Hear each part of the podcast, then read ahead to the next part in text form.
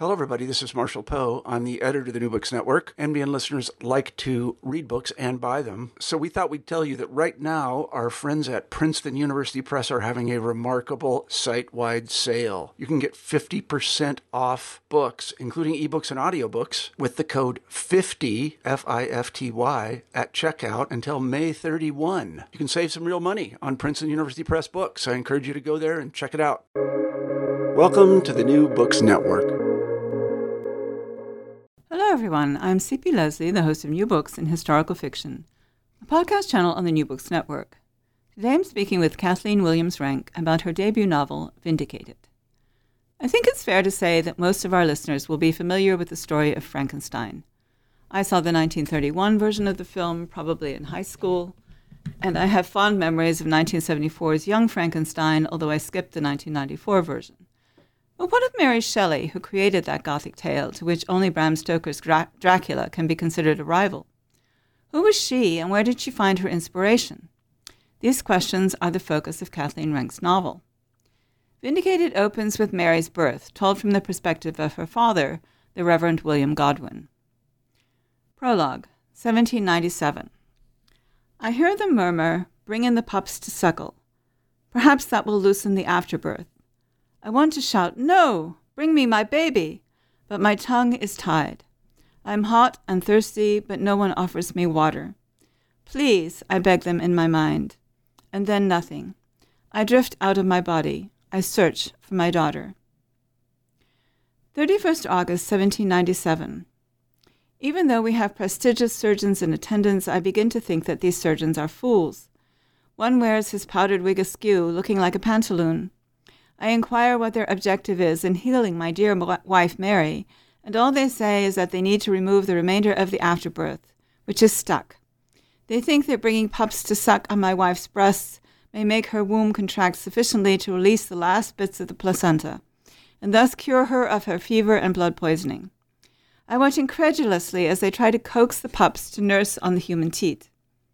If Mary were truly here in full force, if she were cognizant she would be appalled and would be calling the surgeons out for their ludicrous plan. I feel such shock in seeing my brilliant wife so lethargic and ill that I suffer mental paralysis in regard to the correct course of action. I try to believe that the surgeons possess reason and logic and know precisely what they are doing. I must have faith in their abilities and knowledge. Surely they have seen other such cases and understand the remedy. I briefly consult with the head doctor, Dr. George Fordyce, a friend and expert whom Mary insisted on procuring, and ask him why he doesn't place the newborn child at the breast instead of these ridiculous pups. He says that without the mother's guidance, the child cannot latch on. The pups know instinctively what to do. Is he suggesting that humans possess less instinct than other animals? I wonder what Erasmus Darwin would say in response to his absurd and unsubstantiated claim. So far, I don't see any progress. The puppies just lie on Mary's chest, which heaves with each breath. They do not root for the teat. They snuggle next to each other, while the surgeons take turns tickling their feet to entice them to nurse. If this weren't so very tragic, the scene would be comical. The midwife, Mrs. Blenkinsop, stands in the background with her arms folded across her chest. She remains silent because she knows that these foolish men will not ask for or listen to her expert advice, even though she is the head midwife at Westminster Lying in Hospital and has personally attended more births than all of these buffoons combined. She seems as disgusted and baffled as I am. And just to clarify, that very first paragraph before the date uh, was actually Mary Wollstonecraft herself thinking before her husband picks up the tale. And now, please join me in welcoming Kathleen Renk. Hi, Kathleen. Thank you for talking with me today. Hi, Carolyn. Thanks for asking me to talk with you today. I appreciate it. Like several of my other guests, and myself as well, you were an academic before you began writing fiction. How did you make that transition and why? Well, I was an English professor at Northern Illinois University, and I had a lot of success writing and publishing scholarly books and argumentative essays. But I also had taken fiction writing courses at the University of Iowa when I was a grad student. So when I retired in 2018, I was doing some soul searching and going to yoga. And I met uh, an ESL teacher who'd retired, and she gave me the best advice. I thought she said, You need to reinvent yourself. And so she ended up reinventing herself by becoming a yoga teacher. And I became a fiction writer and essayist. But this is kind of my fourth iteration of reinventing myself because I first earned a BA in religion and philosophy, then a BS in nursing and practice as a women's healthcare nurse for 12 years. And finally, I earned a PhD in English when I was still here in Iowa City. So I'm kind of used to um, changing course and finding new things to do. And I decided to write historical fiction because it still left me a way to have some research interests and then trying to create characters and their voices. And for years, I was inspired um, by a particular work by Emma Donoghue. I'm not sure if you're familiar with her work, but she wrote a collection of stories called The Woman Who Gave Birth to Rabbits. And it's kind of a history of known and unknown women writers from the Middle Ages to the contemporary times. But each one of the stories is based on a little scrap of history that she said was so strange that she had to write about it. And so I thought um, initially in writing Vindicated that I wanted to take this scrap of history and write a woman's life story. And the other thing I'm really interested in and um, kind of think about my work in this way is that I've always admired scholars who also write fiction, like A.S. Byatt, Emma Donoghue is another one, Sarah Waters. And I'm not a writer of their caliber, but I still wanted to see if I could do both. So that's about it. And what was it about Mary Shelley's story in particular that made you want to tell it?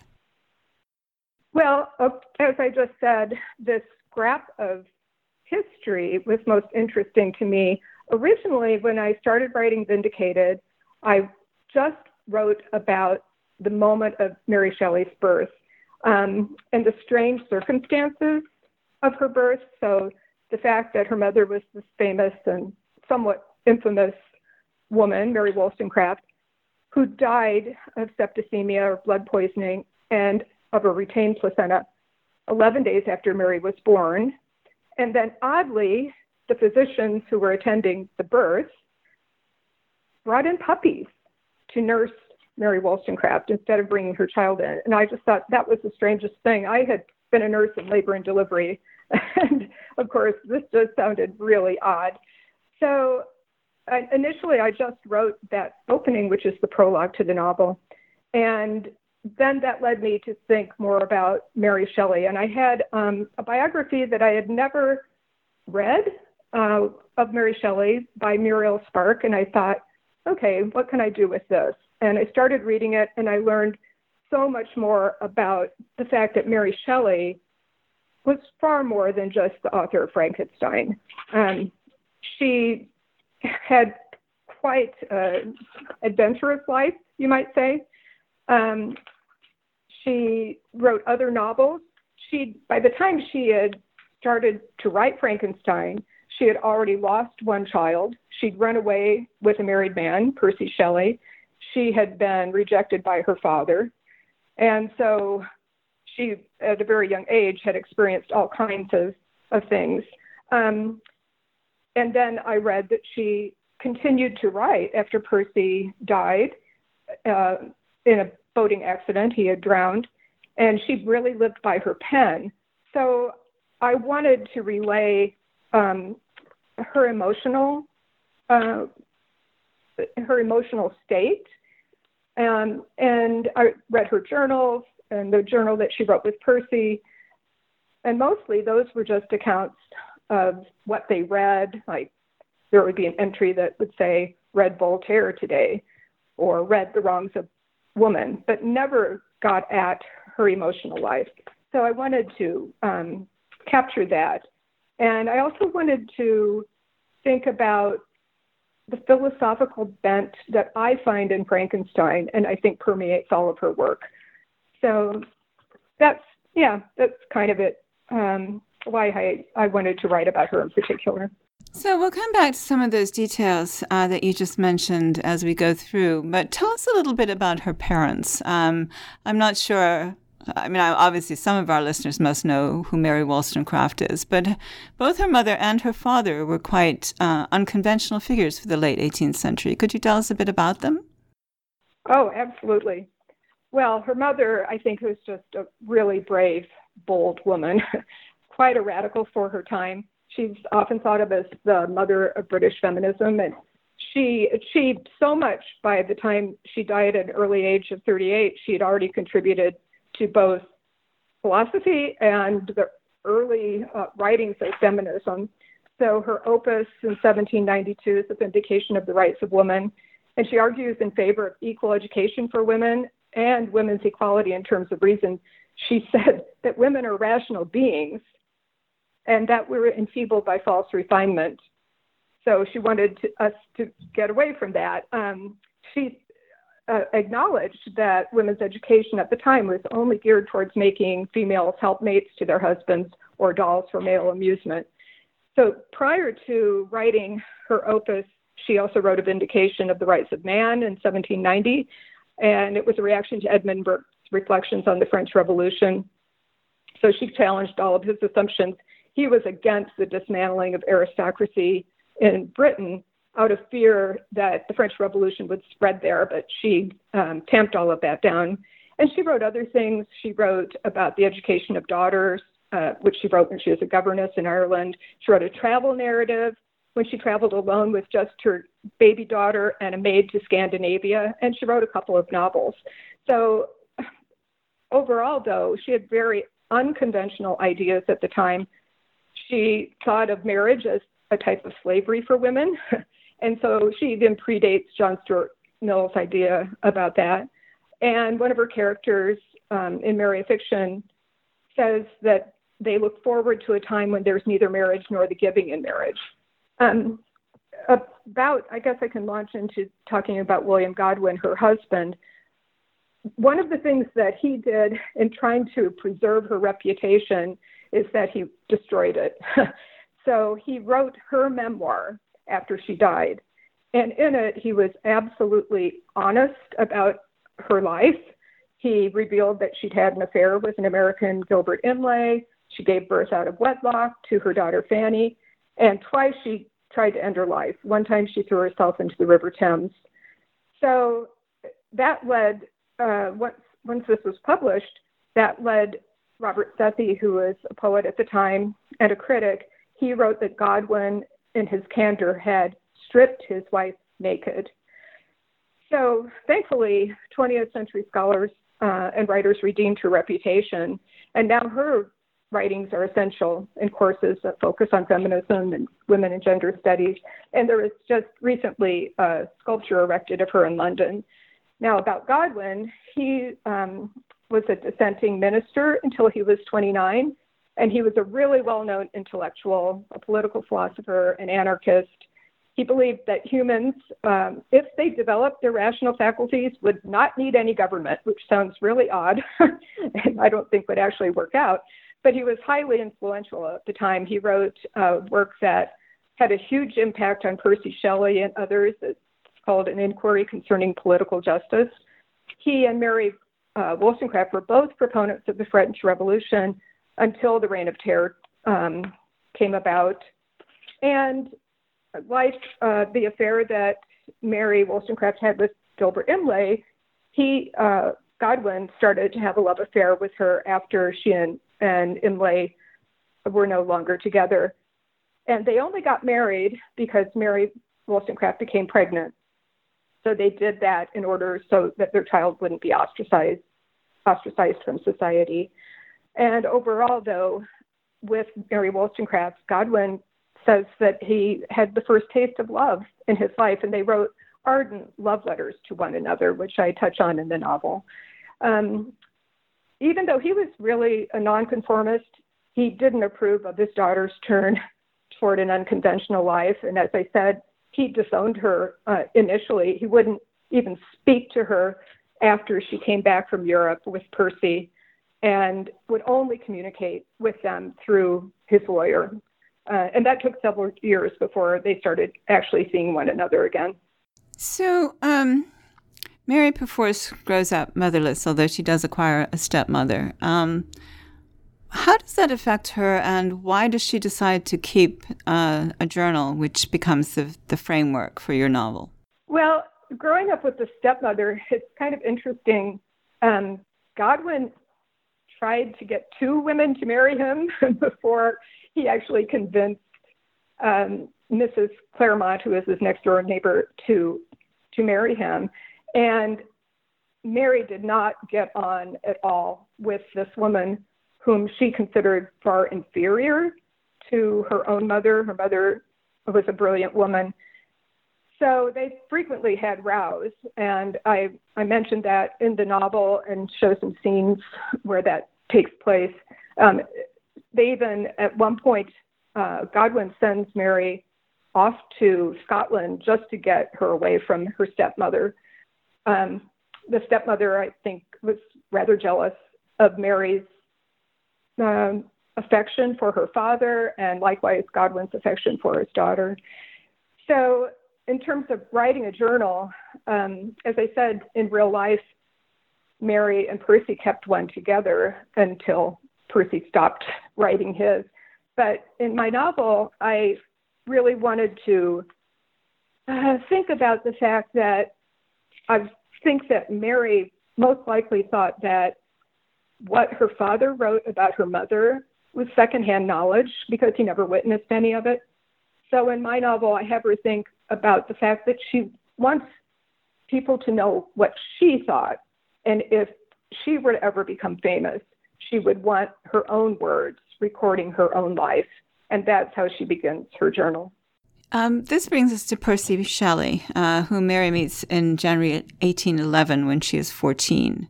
Um, I think everyone listening probably knows his name. I hope so, anyway, and perhaps read Ozymandias in school. But I learned from your book that there was actually much more to Shelley than just poetry. Tell us about him independently of Mary. Well, he was an absolute bad boy, a rebel. He had a scandalous reputation. By the time he met Mary Shelley, he had been um, expelled from University College Oxford which is really odd. If you go to visit that college now, they have a statue of him uh, in his death right inside the entryway of that college.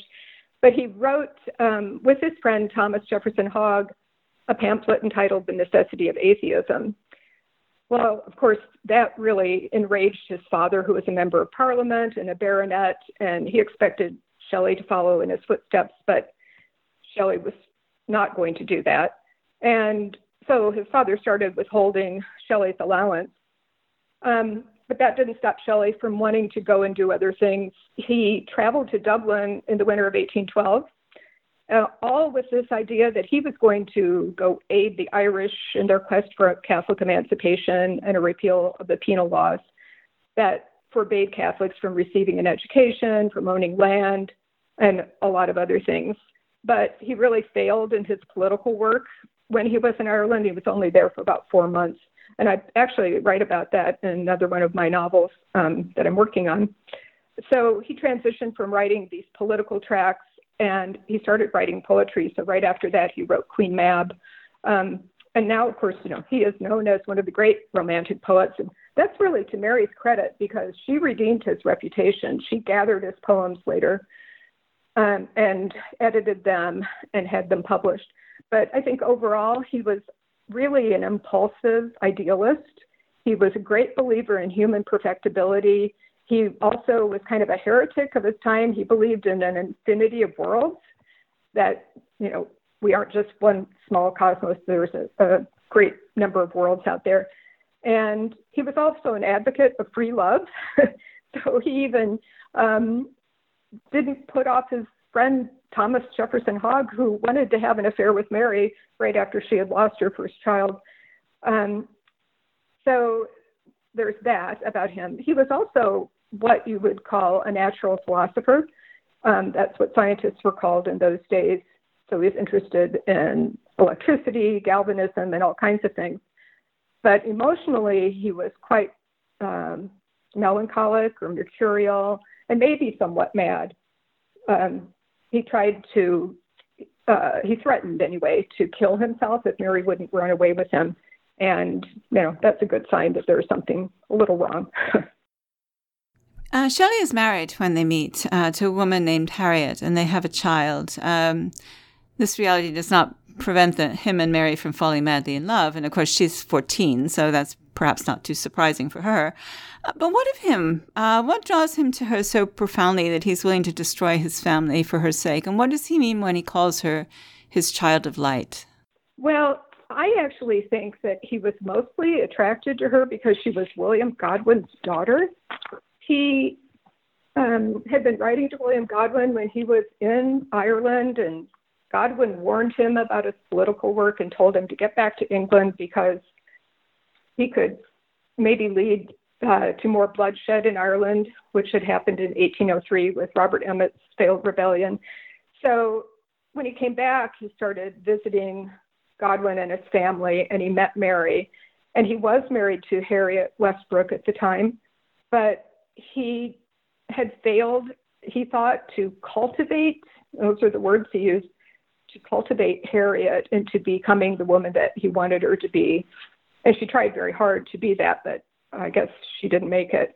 Um, so for him, when he met Mary Godwin, he saw her as his ideal, his ideal woman, and that uh, when he he actually wrote a poem that where he mentions the child of light, and it comes from the revolt of Islam. And these are the words um, Ere my fame become a star among the stars of mortal night, if it indeed may cleave its natal gloom, its doubtful promise, thus I would unite with thy beloved name, thou child of love and light.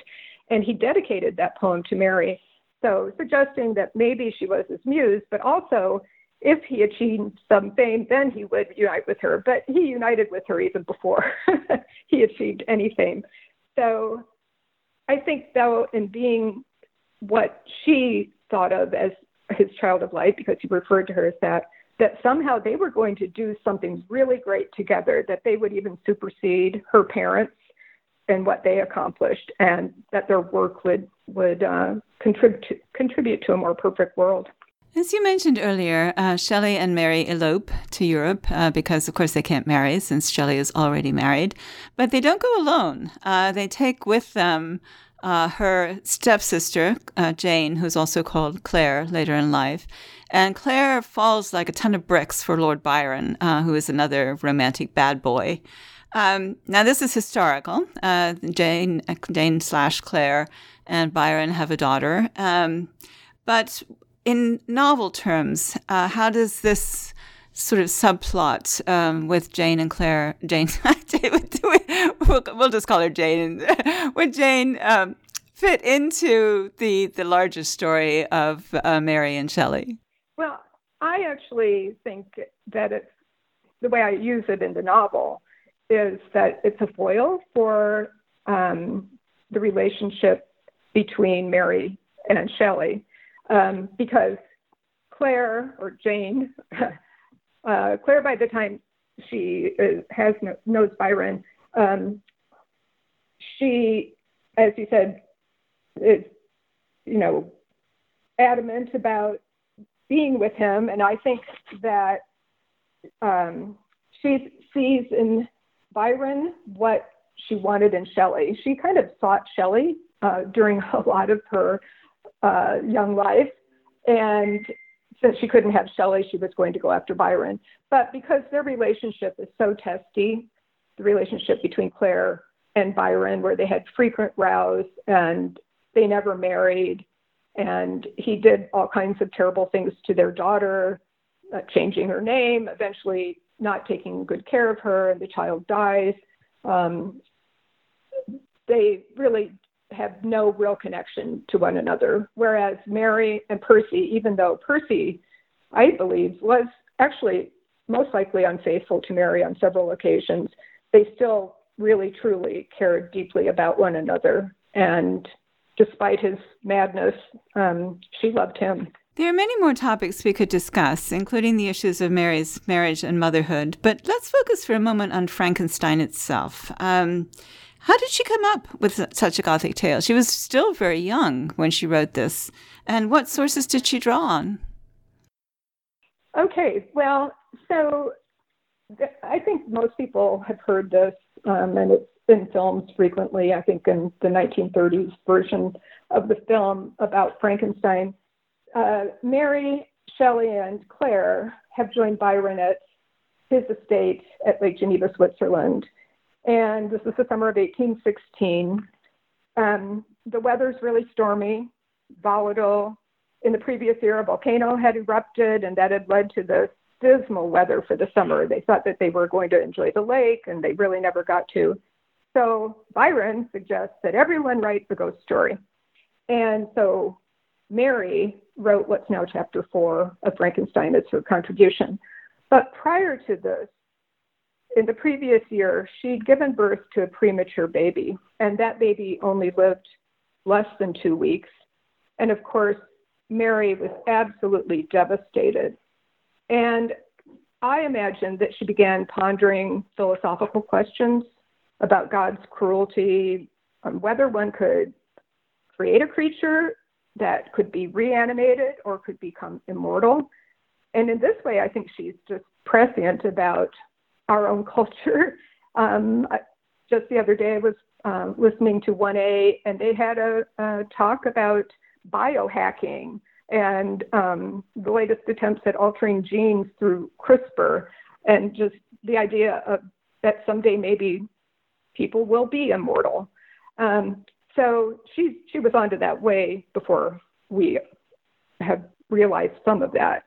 Um, but also in her life, she and, and Shelley had been attending these galvanic experiments where they used electricity to make the limbs of dead frogs reanimate, and all of this is contributing to her tale. So in the novel and in real life, she dreamt the moment that Victor Frankenstein pieces together a creature and animates it. And they that night, though, right before she went to bed, they'd been talking about human perfectibility. And so all these things are coming into her mind. She'd been reading what her mother had written about Prometheus. Um, and so these things kind of feed into what, what she's thinking about. And of course, she's wondering will it be possible to reanimate the dead at some point? So when she has the dream, she quickly records what she dreamt and then she knew what her story would be for the contest. And you wanted to read that scene of the contest, I think. Yes. So please go ahead. This will be the perfect time. Oh, right, good. um, so, June 24th, 1816. The dismal weather continues unabated, which engendered the perfect setting for the reading of our stories. First, Byron narrated his story about a dying aristocrat. I wondered if perhaps he was referring to himself what could he be hiding? Had his licentiousness finally caught up with him for good? I didn't have long to ponder my speculation because as soon as Byron finished his tale and poured himself a tumbler of wine, Shelley started to read his short tale about ghost chasing and stealing bodies in Highgate Cemetery. I was the only one who knew that his story was autobiographical, and I wondered if anyone would try to connect Shelley's tale to mine, which I was eager to read. I started to speak when Shelley laid down his manuscript, but then Byron turned to Polidori and said, John, please scare us silly. Shelley's story did not make me quiver. I found it rather comedic with all of the grave diggers stealing corpses and then heading straight to the pub. Polidori looked smug, believing that he that for once he might best Shelley, whom he considers his rival for Byron's affection. He rose from the couch on which he was lounging and read his tale of Lord Ruthven, who got drunk on blood. I began to wonder if all three of these stories were autobiographical and looked closely at Polidori to see if he cast a shadow. The candles barely illuminated the room, so it was difficult to see. I felt a bit uneasy, but I tried not to think about it further. Surely vampires were fiction. But he wrote so convincingly that I feared that he had at least some experience with the undead. When Polidori said fini, Byron, who acted as judge, said marvelous. Now that sent chills through me. You scared me so I might need to take Claire into my bed for comfort. He looked at Claire, who was grinning as if she'd won the contest. Shelley turned to Byron and said, Stop jesting, George. Which story did you deem the best? Why, Mr. Polidori's, of course. I believe we have a winner. Polidori smirked at Shelley and then reached out to Byron to grasp his hand. No, wait, I piped up. I have a tale too. Shelley seemed surprised, and Byron looked at me oddly and smiled sardonically as if to say, Little girl, how could you write a grisly tale equal to or better than what we've just heard? I ignored his dismissive look and moved closer to the, the candlelight. The light flickered on the page, but then grew stronger, illuminating, illuminating it. My voice trembled as I began. It was on a dreary night. I had to stop. I'd never read the tale aloud, nor to anyone, and reading it in near darkness with shadows surrounding us made me tremble even more. I tried to quiet my racing heart. I then looked at Shelley. His encouraging smile gave me confidence, and I felt bathed in light. I began again. It was on a dreary night in November that I beheld the accomplishment of my toils. With an anxiety that was almost amounted to agony, I collected the instruments of life around me that I might infuse a spark of being into the lifeless thing that lay at my feet. I was, it was already one in the morning. The rain pattered dismally against the panes, and my candle was nearly burnt out when, by the glimmer of a half extinguished light, I saw the dull yellow eye of the creature open. I heard gasps, and I paused. Claire was grasping Shelley's arm, and I saw that Byron had closed his eyes and folded his hands like a steeple in front of his chest. Shelley wore an anxious look. He nodded at me, indicating that I should proceed. How can I describe my emotions at this catastrophe, or how delineate the wretch whom, with such infinite pains and care, I had endeavored to form? His limbs were in proportion, and I had selected his features as beautiful, beautiful, great God! His yellow skin scarcely covered the work of muscles and arteries beneath. His hair was of a lustrous black and flowing, his teeth of a pearly whiteness. But these luxuriances only formed a more horrid contrast with his watery eyes. I glanced up to see Polidori, Byron, Shelley, and Claire staring at me. Their eyes grew wide as they imagined the scene in the dismal room and young Victor's act of creation, a moment that belied and mocked the image of the act of creation as rendered by Michelangelo when the creator imparts life by touching Adam's extended finger. Unlike Adam's creator, my creator touched his creature with profane hands, and thus his creature was a loathsome, vile replica of a man. His creature became a thing such as even Dante could not have conceived. I continued and revealed Victor's tortured dream after he fled his creation, whereby he thought that his beloved cousin Elizabeth, whom he held in his arms, had been transformed into his dead mother, her shroud crawling with grave worms. Claire shrieked and suddenly cried out, No, it can't be. I ignored her and proceeded as the candle momentarily sputtered as a gust of wind blew in from the veranda. As I completed my tale, I felt an eerie presence. Like Victor, who fretted that the miserable monster remained in his apartment, I looked around to see if my creature had arrived in our midst. I saw shadows play against the wall, but fortunately, no creature emerged. When I finished, I was shaking, as indeed all in the room seemed to be. Claire looked horrified, as did the rest of the audience, who remained completely silent. Byron opened his eyes, and for a brief second, they looked like the dull eyes of Victor's creature. Mary, where did that tale come from? Byron asked. Did Shelley write that for you? Of course not. It's solely a product of my imagination, my own dreams. I dreamt it, I replied. As we know, we are such stuff as dreams are made on. Byron laughed, and then Shelley added, and our little lives are rounded with a sleep. Then Byron began to clap slowly, and all joined in. Well done, he exclaimed. I believe we have our winner. I saw respect in his eyes for the first time. Although I wanted to, I refrained from saying, You thought that a young girl could not write a grisly tale, didn't you? And you think that women are incapable of imagination. What's your opinion now of the female sex and our ability to exercise imagination? Are we not worthy writers? That's great. Thank you so much. Oh, sure. That was fun to read. Is there anything or anyone we haven't mentioned that you'd especially like readers and listeners to know about? Well, I think I wanted to talk a little bit about Shelley's death at the age of 29. Um, I, as I mentioned, he died, he died in a sailing accident, but this was really heartbreaking for Mary because prior to this, three of her children had died. She had just miscarried another child. Her sister, Fanny, and Shelley's previous wife, Harriet Shelley, had both committed suicide, and then Mary lost Shelley. so uh, despite his bouts of madness, he was her greatest love. In the epilogue, um, Mary takes her surviving child, the one child who's her solace in life, whose name is Percy Florence, to the location in Italy of Shelley's death and tells him the terrible tale of Shelley's drowning and how his body was burned on the beach. Um, that is really heart wrenching for me, and there are a lot of great details that I included in that, um, including the fact that his friend Trelawny uh, brings Shelley's heart to Mary um, as a gift, but I'm not going to say uh, what happened to it. I'll leave it at that. what would you like people to take away from Vindicated?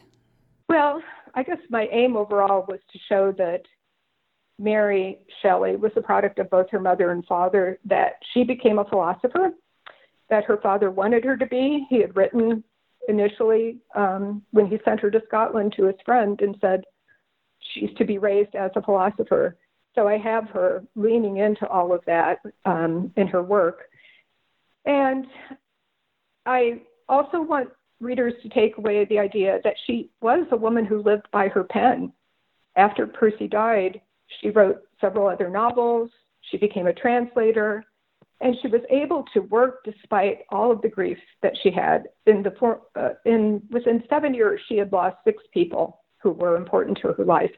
So, despite that, her work was an antidote to her grief, and that's one of the important things we all need to learn, I guess. you can experience experience great suffering, but oftentimes art will help you combat it.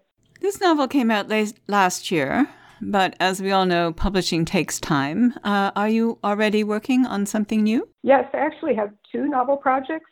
Um, one is under consideration right now. It's called In an Artist Studio, and it's a reimagined relationship between the Victorian poet Christina Rossetti and her sister in law, fellow poet and painter Elizabeth Siddal.